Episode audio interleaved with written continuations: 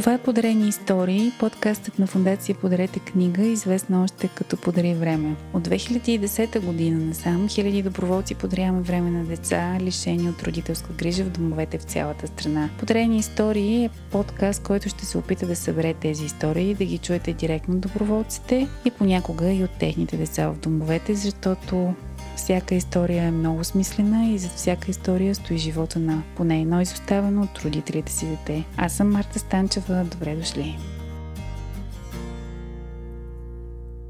Здравейте в десети епизод на втори сезон на Подарени истории, подкаста на Фундация Подарете книга. Днес сме с Алекс, както споменах миналия път. Вече много хубаво си говорим около час преди да започнем да записваме и сега ще преразкажем нещата и пред вас, просто защото наистина са интересни историите, които тя ми разказа. А, ние с нея всъщност не се познавахме. Днес се запознахме, срещнахме си за първи път, което е много впечатляващо, понеже уж не сме голяма фундация, пък пак има много доброволци, които никога не са се виждали помежду си, но винаги е много приятно, като откриеш човек, който се занимава с същата дейност и доброволства с деца, обикновено намираш много общо с, с такъв тип хора и, и хората по някакъв начин си стават симпатични доста бързо и се раждат приятелства, както не веднъж съм казвала. Здравей, Алекс! Добре дошла в Подарени истории. Благодаря. Няма да крия, че наистина ми е притеснено, но същото време е неочаквано приятно. Успяваш да предразположиш наистина много добре хората и своите гости. Аз искам да се похваля преди да започнем нашия разговор, че Алекс ми донесе книга а, подкастите Гласът на интернет на Жустин Томс, което за първ път ми се случва някой да ми подари нещо като подкастър. Много ти благодаря. Ще си я прочета със сигурност и надявам да стана по-добре в това, което правя. Имам нужда от малко повече литература по въпроса. С теб а, говорихме за ще започна малко отзад напред а, с две деца, които си работила по-основно, за които ще ни разкажеш. Въпросът, който обаче не ти зададах от Еве, докато си говорихме и сега ще започнем с него е какво те накара да започнеш работа като доброволец и да работиш с деца, главно децата? Защо, например, не, не отиде да бойдисваш беседки или на някоя друга? Ами всъщност аз не започнах доброволчеството си с деца през Time Heroes, всъщност първо бях в една банка за храна, където разпределяхме храни, събрани от различни центрове. И всъщност тогава осъзнах, че самото доброволчестване дава много усещане за полезност и вътрешно удовлетворение, но сякаш ми липсваше, липсваше ми нещо. И дълго време се чудих какво ми липсва, докато не попаднах на Подарете книга, инициативата. И тогава нещо кликна в мен, не знам, на някакво подсъзнателно ниво и реших, че ще пробвам и ще направя първото си посещение в Берковица и да споделя първото ми от тогава не съм ходила никъде друга да освен в Берковица. Самото място, самия град е също много завладяващ. Не само децата, през всичките тези години а, съм изпитвала все едно си поемам въздух от големия град там, природата, Балкана, хората. Не знам, усещам някак си, че принадлежа, ня... някаква част от мен принадлежи там. Това е много интересно. Аз така се чувствам във Враца, като... Ами Враца и Берковица. Да, като виждаш тези големи скалисти планини, които са наистина много красиви и много впечатляващи. Просто всеки път точно такова е усещането. Поемаш си много дълбоко въздух и почваш да дишаш по друг начин. Да, по друг начин. И, и знаеш, че тая глътка въздух може би не е само за въздух. Може би самата глътка въздух не е чисто физическа, а може би си взимаш и глътка въздух от а, човешкото в тебе.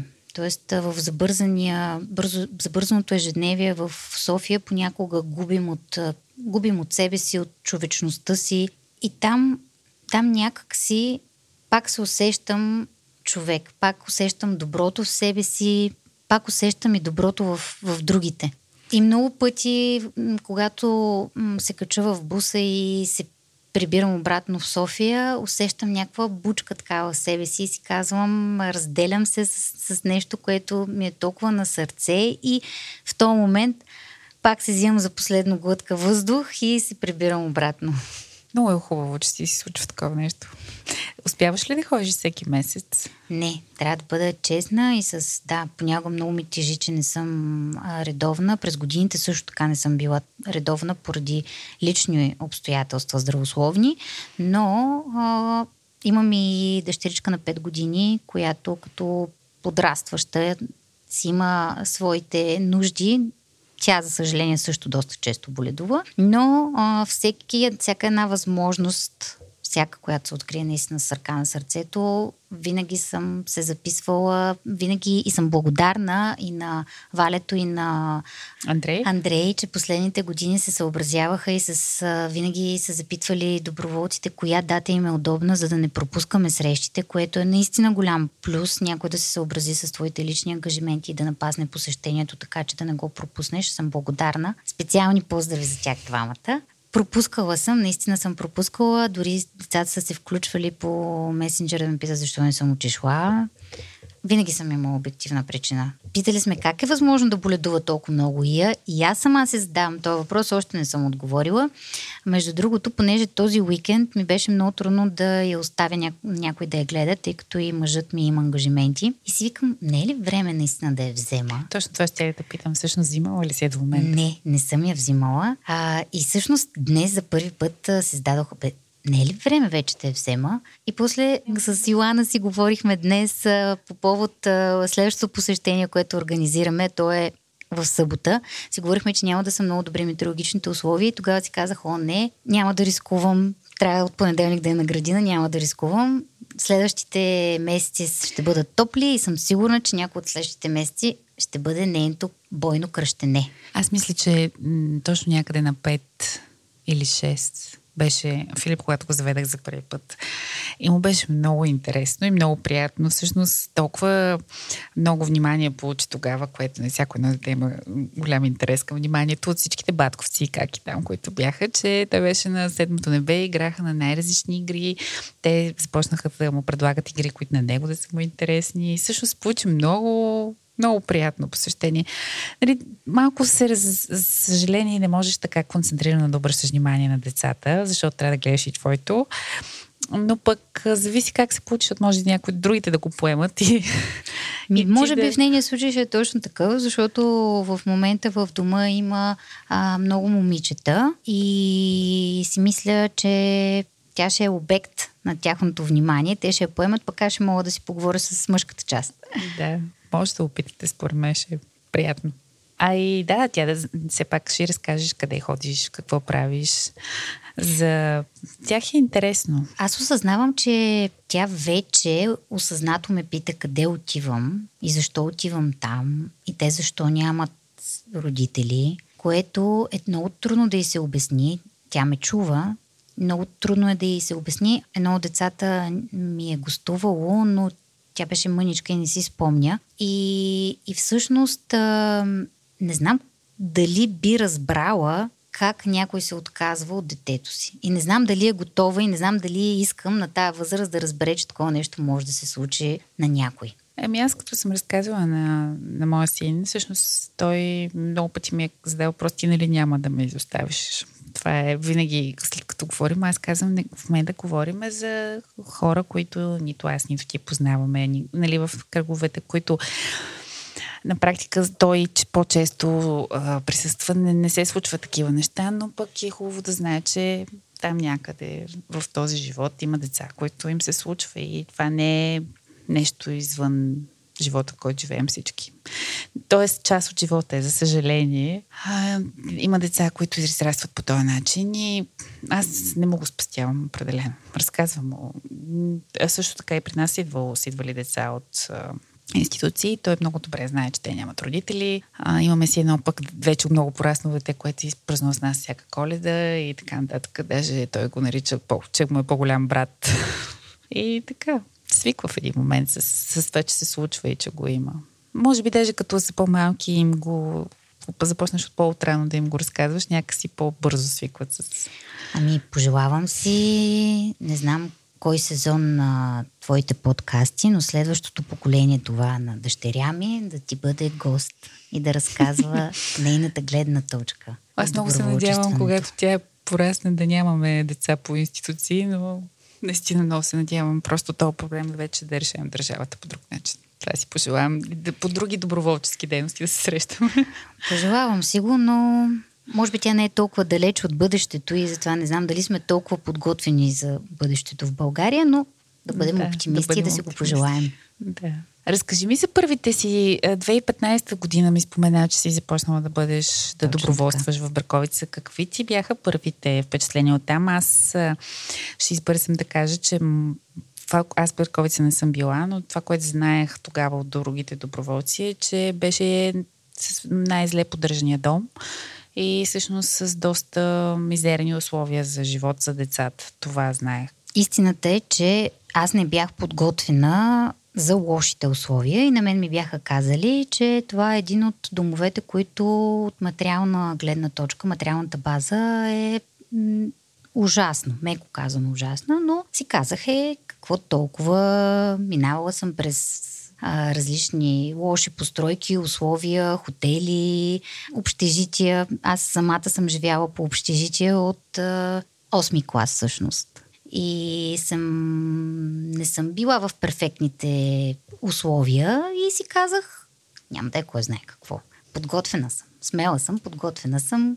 Истината обаче е, че ако си затворя очите, до ден днешен мога да помириша мръсотията в този дом. Материалната база беше в окаяно състояние, нямаха течаща вода в санитарните възли, не можеха през казанчето не течеше вода, като въртнеш кранчетата не течеше вода. Тоест, а, те или с мъркучи, или с кофи пренасяха вода, миришеше навсякъде на урина. Това е, като си затворя очите и като поема въздух, мога да усетя там как мирише на урина. Мирише на урина не само в санитарните възли, а и в стаите, в които а, спалните отделения, защото а, имаше деца, които се напикаваха а, и дюшеците просто бяха прогизнали. Те нямаха спално бельо, не се... То как да подменяш, когато нямаш. Mm-hmm. Нали?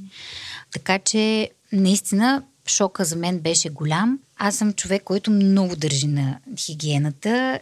Смея да кажа, че съм гнослива в някаква степен и, и, и изпитвах ужас, влизайки в помещенията, да, да трябва да се съблека, да си оставя нещата на... М- имаше нещо като дивани в наистина окаяно състояние, покрити с стари а, като черги и просто нам, изпитвах ужас да си оставят там нещата. Да не говорим, че да се съблечеш в този дом по това време беше лудост. Те изживееха на тялото го усеща като минусови градуси. Винаги, отивайки в този дом, аз си слагах най-дебелите дрехи, най-дебелото яке, загащена, както дядо ми ме е учил от едно време, потника загащена, с дебелите чорапи и през целия ни престой там аз не се събличах. Смея да твърдя, че съм с доста гореща кръв. Хората, които ме познават, това ми е от, отличителен, отличителен белег. Хубавото е, че към днешна дата нещата наистина са тръгнали в правилната посока и вече на едно от предишните посещения си говорихме с една от доброволките, че вече се събличаме. И двете. А какво всъщност те накара да се върнеш при това положение?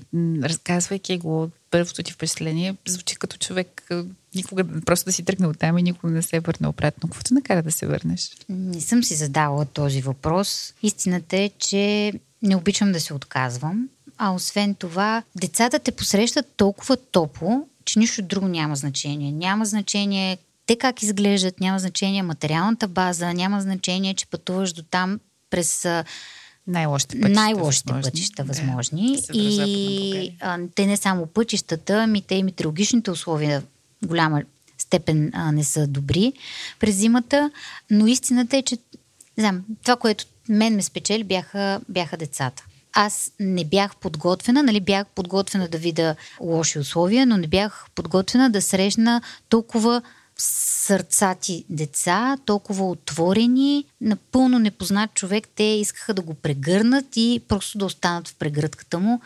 Напълно непознат човек. Често в, а, си говоря с а, приятели как а, в днешно време имаме някаква такава отдалеченост, особено покрай COVID, как хората дори не искат, не искат да се прегърнат или, или го правят много символично. А тези деца просто оставят, остават в теб сгушени. Не знам, може би това е. А ако трябва да бъда честна, сигурно признавам си, имам слаба памет. Това е друга отличителна характеристика за мен. Имам слаба памет. Сигурно е имало и нещо друго, което ме е грабено в този момент. Просто сега не се, не, не се сещам, но, но знам, че децата, децата бяха тези, които ме накараха да продължавам през всички те години да се връщам. Много доброволци бяха за първи и последен път там. Мен това не ме е отказало. Даже м- през години съм си говорила с а, един от доброволците, който няма да му споменавам името. Той, ако чуе подкаста, ще се сети, че става въпрос за него. А, с него си говорихме а, много философски и за това какъв е смисълът? Има ли смисъл да отиваме там за толкова кратко време и само веднъж месечно и, и виждаш с месец след месец, година след година, че не можеш да измериш някакъв прогрес. А в днешно време, особено в София, сме свикнали да измерваме че свършената работа води до някакъв прогрес и че то прогрес ти носи удовлетворение и така нататък. Срещите с децата и инвестирането на, на времето, на емоциите и на чувствата не може да ги измериш някакси така видимо и да си дадеш равносметка и хората около теб. Аз, честно казано, хората около мен не, не успях да зараза с а, моето доброволчестване никой от около. Имам доста голям кръг а, хора от познати. Не успях нали, да ги заразя, но хората около мен, според мен, не си дават а, представа за това аз какво получавам и че тая инвестиция не е измерима, но всъщност а, има много голяма стойност за нечия съдба и за нечи, нечи живот.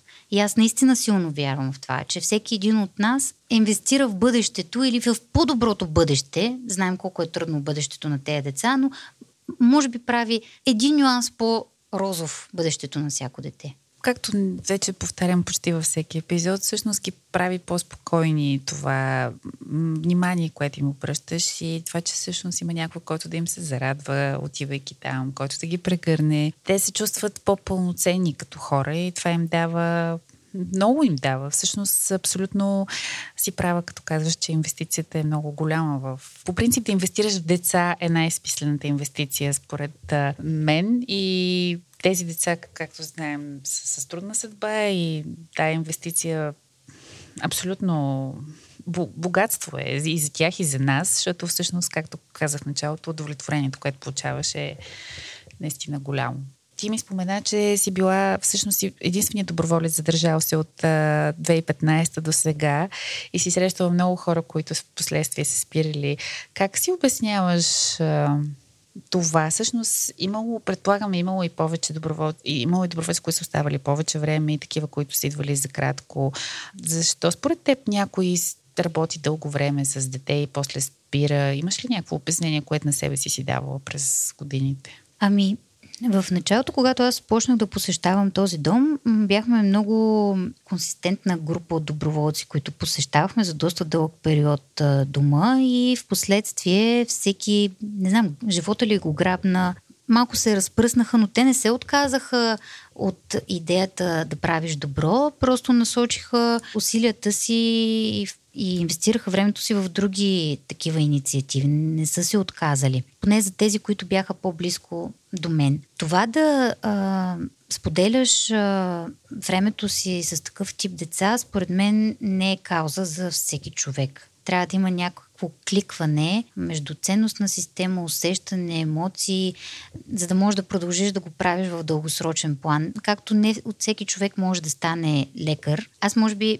така съм си го обяснявала, защото моите родители не са били доброволци в живота си, но пък техните професии по някакъв начин са допринасяли за по-доброто. Майка ми, примерно, е педиатър, баща ми е военнослужещ и в рода имам така примери, с които а, се гордея и са помагали в различните а, години.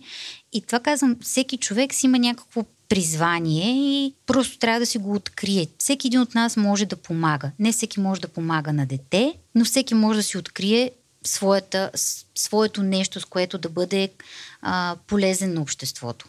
Аз наистина вярвам в това. Знам, че работата с деца и не с твоите, а с чужди деца и то деца, които имат проблеми и носят доста сериозен багаж със себе си, не може да искаме от всеки да, да бъде доброволец на такъв тип дейност. Но вярвам, че всеки един от нас може да бъде и да, да, да допринесе за благото на обществото и да бъде м, отдаден на някаква кауза и да отделя от времето си за, за, за благото, за общото благо. Не можем, пак казвам, наистина вярвам, че не всеки може да бъде доброволец в тази организация. И истински се радвам на, на хората, които са си открили своето място и, и не, не се отказват година след година, а намират а, Знам, децата излизат от, от домовете, те продължават да ги подкрепят, успоредно се появяват нови деца, а новите деца също влизат и стават част от живота им. А, аз в момента имам така по-силна връзка с, с две деца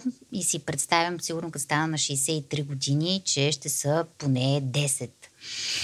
А, но да, обратно на, на, на, на въпроса, това е моето място и не съм се отказала. Първо, защото по природа много обичам децата. Винаги съм искала да, да, да помагам по някакъв начин. Пак казвам, не знаех в началото как. Търсих се. Радвам се, че съм се намерила и че съм осъзнала къде ми е мястото и наистина се чувствам, че тук ми е мястото. Не мисля, че ще има някоя друга кауза, където ще прилегне повече на, на, на сърцето ми от това да, да помагам на деца. Няма да те прекарам през а, историята ти с двете деца детайлно, а, защото не мисля, че това е толкова важно. По-скоро ми се иска да ми разкажеш чисто аналитично ти, като ми, минала през всичките тези години, примерно историята ти с първото дете, с което се запознавате 2015 и може би да разкажеш за случаите, когато си го водила за колените празници при семейството си. Мисля, че това е нещо, което е интересно. Ти самата за себе си какво би извадила като извод от тази история? Смяташ ли, че твоето присъствие е допринесло за неговото благополучие? И Знам ли, разкажи ни малко повече по-скоро като в резултат какво се е получило след всичките тези години комуникация и това, че си била до него през цялото време. Сега така, като ми задаваш този въпрос, на още в първия момент ми хрумва как ми всъщност трябва да направите подкасти с децата и те да дадат обратна връзка за... Ние ги каним в интересни силата. Имаме обратна връзка, даже вече доста обратни връзки. Можем да поканим и някои от твоите деца, ако организираш среща.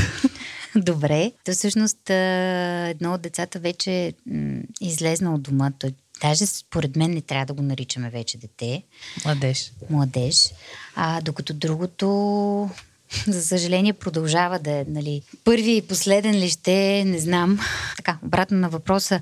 Не знам дали има, дали изигра положителен, дали имаше положително отражение посещението му. Значи аз два пъти съм го взимала. Първия път беше за коледа и всъщност тогава осъзнах, че той не е подготвен и че колкото и да му се искаше да прекара това време с нас, всъщност може би повече го заболя, когато а, успя да направи сравнение между а, неговия начин на живот и нашия начин на живот и всъщност да осъзнае колко много е ограбен. За съжаление, аз също си дадох тази равносметка в момента, в който на коледа, насред вечеря и смях и разказахме, всеки си разказваше някакви штуроти, той просто се разплака и се отдели в другата стая. Аз бях в шок. Тоест не знаех как да реагирам, не знаех кое е породило това му поведение. И просто станах и го последвах и отидох в другата стая, само че той не искаше да говори. Той просто не можеше да се успокои. Просто плачеше. Нали, дадох му малко време.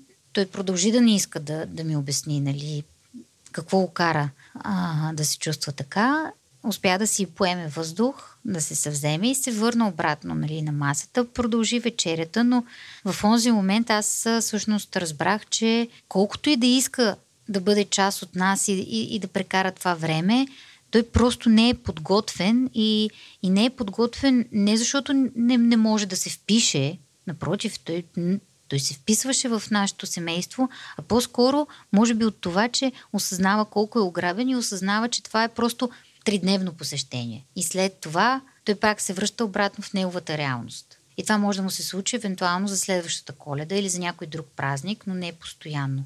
И може би тогава и мен толкова много ме заболя, как аз толкова много, толкова голям ентусиаст бях, че нещата ще бъдат супер. Бях сигурна и в моето семейство, в семейството на, на, на мъжа ми, че всички ще го посрещнем топло. Просто ние сме сърцати хора и знаем, че ще му дадем комфорт, че ще го предразположим. толкова бях убедена, че всичко ще мине гладко, че а, за мен това беше също срив.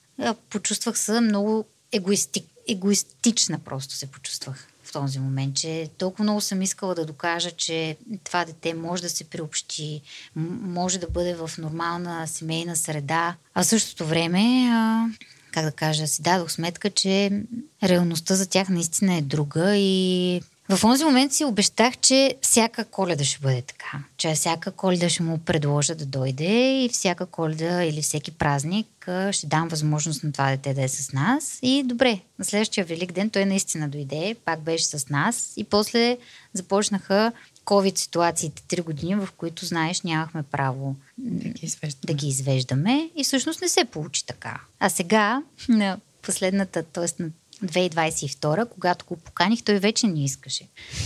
И, и знаеш ли, как да кажа, не ми беше тъжно, не ми беше обидно. По-скоро се радвам, че той също е някак си осъзнат и знае кое е важно за него и знае кое ще го съхрани. Да, всъщност те деца са доста отрезвяващи за нас.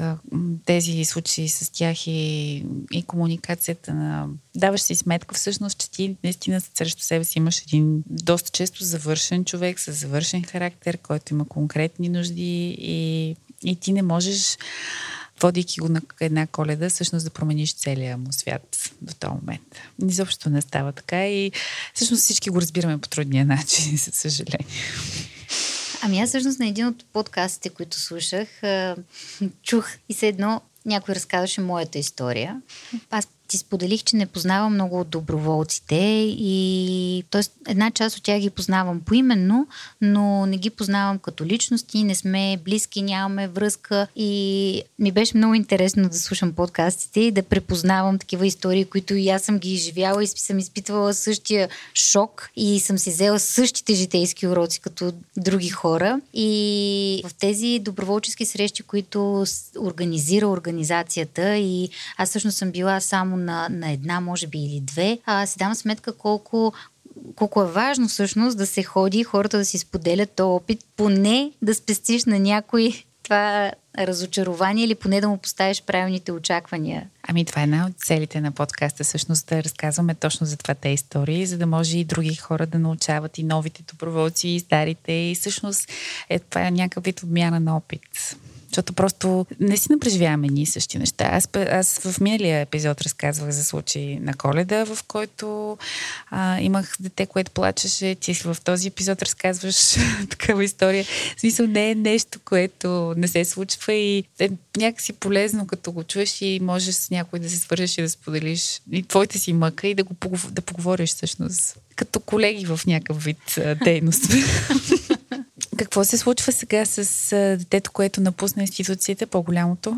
Имаше ами, трудности, предполагам. Всъщност, а, искаме си да вярвам, че е израснал. Той всъщност а, има лошата участ да бъде върнат от а, осиновителите си. Така попада в дома в Берковица и след няколко години там, като всяко дете навърши 18 години, му се предлага възможността да остане, докато завърши образованието си. Той обаче беше много напорист, че живота в София го очаква, бъдещето го зове и как тази институция а, е провалила нали, живота му и той от сега нататък започва неговия живот. Така, дойде в София и аз имах смелостта да помоля мъжа ми да му подаде ръка и той започна работа при него в а, неговия склад.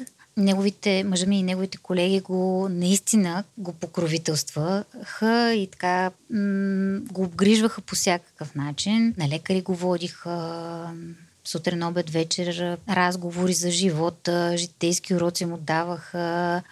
Вкъщи му готвихме и му носихме там храна бутилирана, за да може да има, като се прибере вкъщи, да си штракне буркана и да яде сготвено. Те с него излизаха, обядваха навън, на фризьори ходиха. Бе, наистина се грижиха като за дете и то за такова, което е отдавна тяхно, а не просто от ден едно да трябва да градиш, нали, а, връзка с този човек. А, само ще отворя скоби, че при първото посещение на другото дете в дома ми, мъжа ми тогава някак си не успя да изгради връзка. Mm-hmm. За мен, което беше много голяма изненада. Защото той е много широко скорен човек и не очаквах такава реакция от него. Не успяха да си кликнат му. Кликнат. Знам, че тази чуждица трябва да е намеря друга подходяща дума, но като съпостави обаче сега с това дете, което е излезна от дома, може би на енергийно ниво ли, не знам. Просто нещата при тях се получиха и те се кликнаха от ден първи. Mm-hmm. Просто се получиха нещата с тях. Та, а, опитаха се да изградят у него тези трудови навици, да идва на време на работа, да не бърза да си тръгва, да си оплътнява работното време, а не да стои на телефон или да излиза и да пуши или един куп други извинения. Знаеш, трудовите навици бавно се, се градят. Чувството за отговорност, за принадлежност, при децата въобще не са развити, а даже са атрофирали тотално. Тук ще те прекъснат с малко, затова правим формата училище за работа. Опитваме се да го правим веднъж годишно, за да може там точно да говорим за трудови навици с те деца и да им така много напоително да обясняваме, че трябва да се ходи на работа на време, да ги глобяваме, когато не ходят на време на работа и буквално да играеме фирми, за да може като отидат в реална среда да са поне малко подготвени.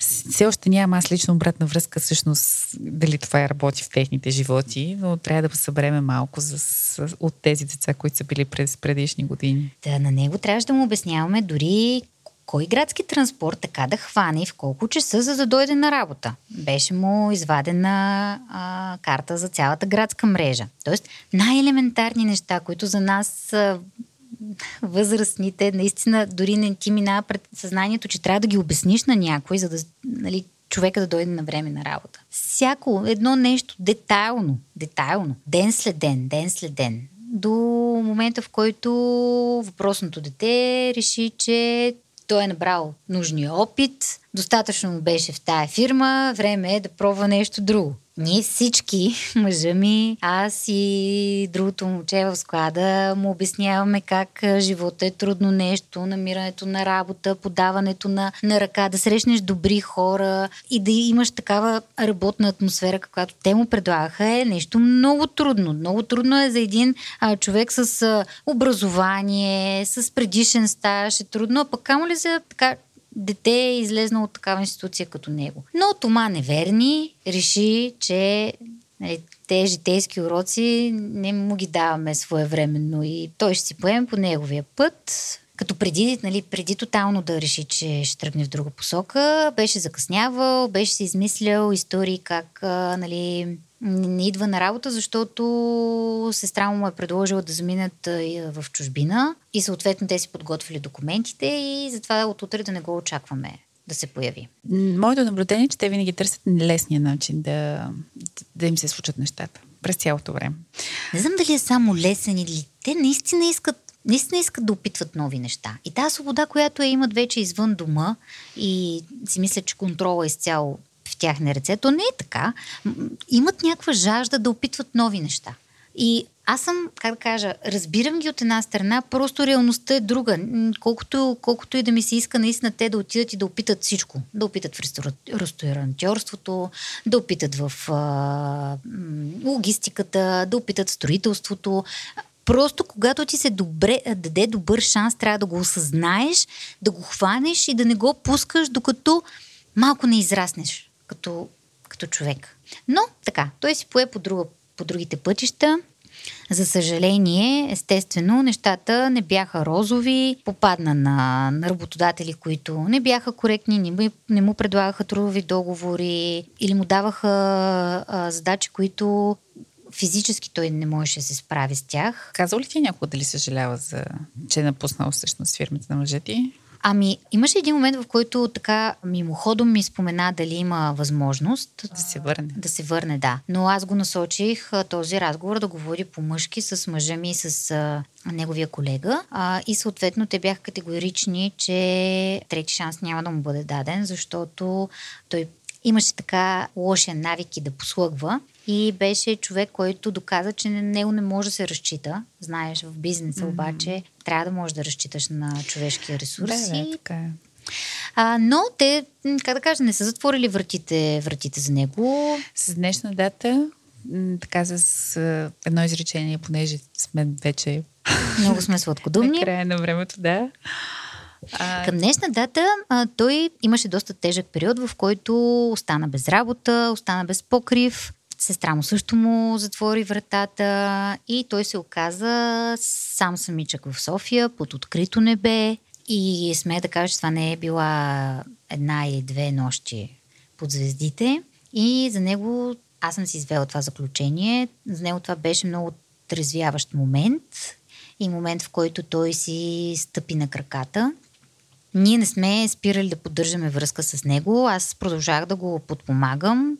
На някои от срещите пак му носих бутилирани буркани с храна, на други му давах ваучери, тези, които получавах от фирмата. Аз продължахме да си пишем. Знам, че той поддържаше връзка и с другите доброволци, които също му оказваха помощ. Така че той а от наша страна получаваше помощ, но вече получаваше по друг начин тая помощ. Така че да може да разбере, че нищо не е наготово и че ще трябва да почне да се бори за, за всяко нещо в този живот. И сега, след като според мен е сменил поне 50 работодателя. Сега се е задържал, работи, живее на квартира с а, друго момче и, и се справя. И се справя някак си се справя. Надявам се да продължава да се справя. Надявам се да може малките цели, които си е поставил, а именно... А това също е нещо много важно. Да си поставяш малки цели. На мен ми даде сигнал на последната ни среща, че той сега иска да смени квартирата с по-голяма, защото тая една стая, която споделят, ни има достатъчно комфортно. Тоест, ето той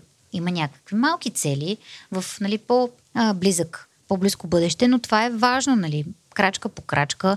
Дал си е равносметката, си е направил, че едно преместване на квартира ще му коства това да започне още една работа, за да може да събере пари и да си mm-hmm. предплати. Така че, мисля, че при него е започнало това осъзнаване, те трудови навици малко по малко, има някаква финансова грамотност. Казвам малка, защото си говорихме и за други неща и има още много да се работи в тази насока. Знам, че в училището, което вие организирате, там се обръща много внимание за това как да си организират а, личните средства, как да плануват и да правят бюджети. Да, просто това, както и при всички нас е, е случвало с опита и всъщност и с, не само с опита, и с многото съвети, които сме получали от родителите си. При тях, за съжаление, става по трудния начин, с проба грешка, но, но виждам, че се справят и, и всъщност ги учи живот. Колкото и да се опитваме да им помагаме и да им наливаме с фония информация за това лесните пари не са сигурни, не разчитай на това, че нещо ако е лесно, всичко там е окей, внимавай повече, не се доверявай, не дей да залагаш на еврофутбол, там няма смисъл и така нататък. Всичките тези съвети ги карат да чуват ги, осъзнават ги, но реално не ги прилагат, докато не се опарят. Но ние продължаваме и така в някакъв момент се да почнат да чуват повече преди да се опарят. И... Но да, важното е, че се справят, всъщност научават се и, и не се отказват. Голяма част от тях остават в София и се борят. Ами на мен лично това понякога е необяснимо за мен. Как успяват въпреки всичко? И имат някаква вътрешна сила, някаква вътрешна смелост, която на мен ми е като м- пример.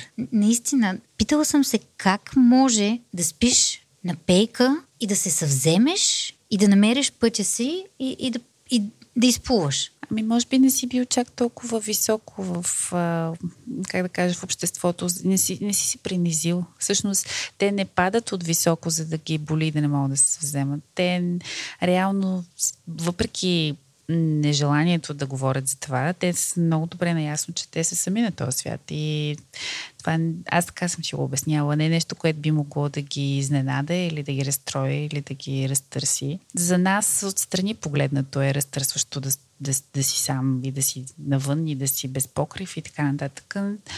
Не знам. Това е моето обяснение.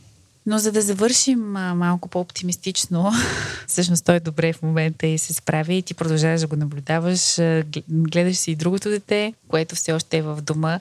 А, какво би им пожелала така накрая и на двамата, ако сега те слушат? Ами ако сега ме слушат, на дом... детето в дома бих му пожелала наистина да се вземе в ръце и наистина да завърши средното образование и да продължи висшето в София, като му обещавам да бъда до него по всякакъв начин. Ако трябва, ще му пиша и проектите. много, много ми се иска да го мотивирам и много ми се иска да... Той сам да си даде шанс. Те всички да. сами си дават шанс. Да, имат нужда от подкрепа, от напътствия, но истината е, че те сами успяват. Mm-hmm. Много ми се иска просто да си повярва и да, да, да бъде смел и да направи тая крачка. Искрено му го пожелавам. А на младежа, който вече е извън тази институция, му пожелавам никога да не, да не губи вяра в себе си, че може да прави малки стъпки. Те всички имат някакви мечти и обичат да летят и да се реят високо с някакви направо за нас неизпълними и неосъществими желания. Нека да мечтаят, но просто с по-малки крачки, с по-малки стъпки да се приближава и, и, и, и, и, и да успее, да успее да постигне една стабилност. Той много иска да намери човек до себе си. Пожелавам му да намери в личен план човек до себе си, който да го подкрепя и заедно да вървят в живота. И с това ще завършим този епизод. Благодарим, че бяхте с нас. Очаквайте ни следващия път с Андрей. Благодаря ти много, Алекс. Много ми беше, беше приятно. много приятно. Това беше Подрени истории, подкастът на Фундация Подрете книга. Този и още епизоди може да видите в нашия сайт pодаривреме.org. Линкът към сайта и контактите си оставяме под епизода. Ще се радваме да споделите с нас всичко, което ви се споделя. Аз съм Марта Станчева и ви желая да подарявате време на себе си и на смислените хора и каузи, които ви заобикалят. До следващия епизод!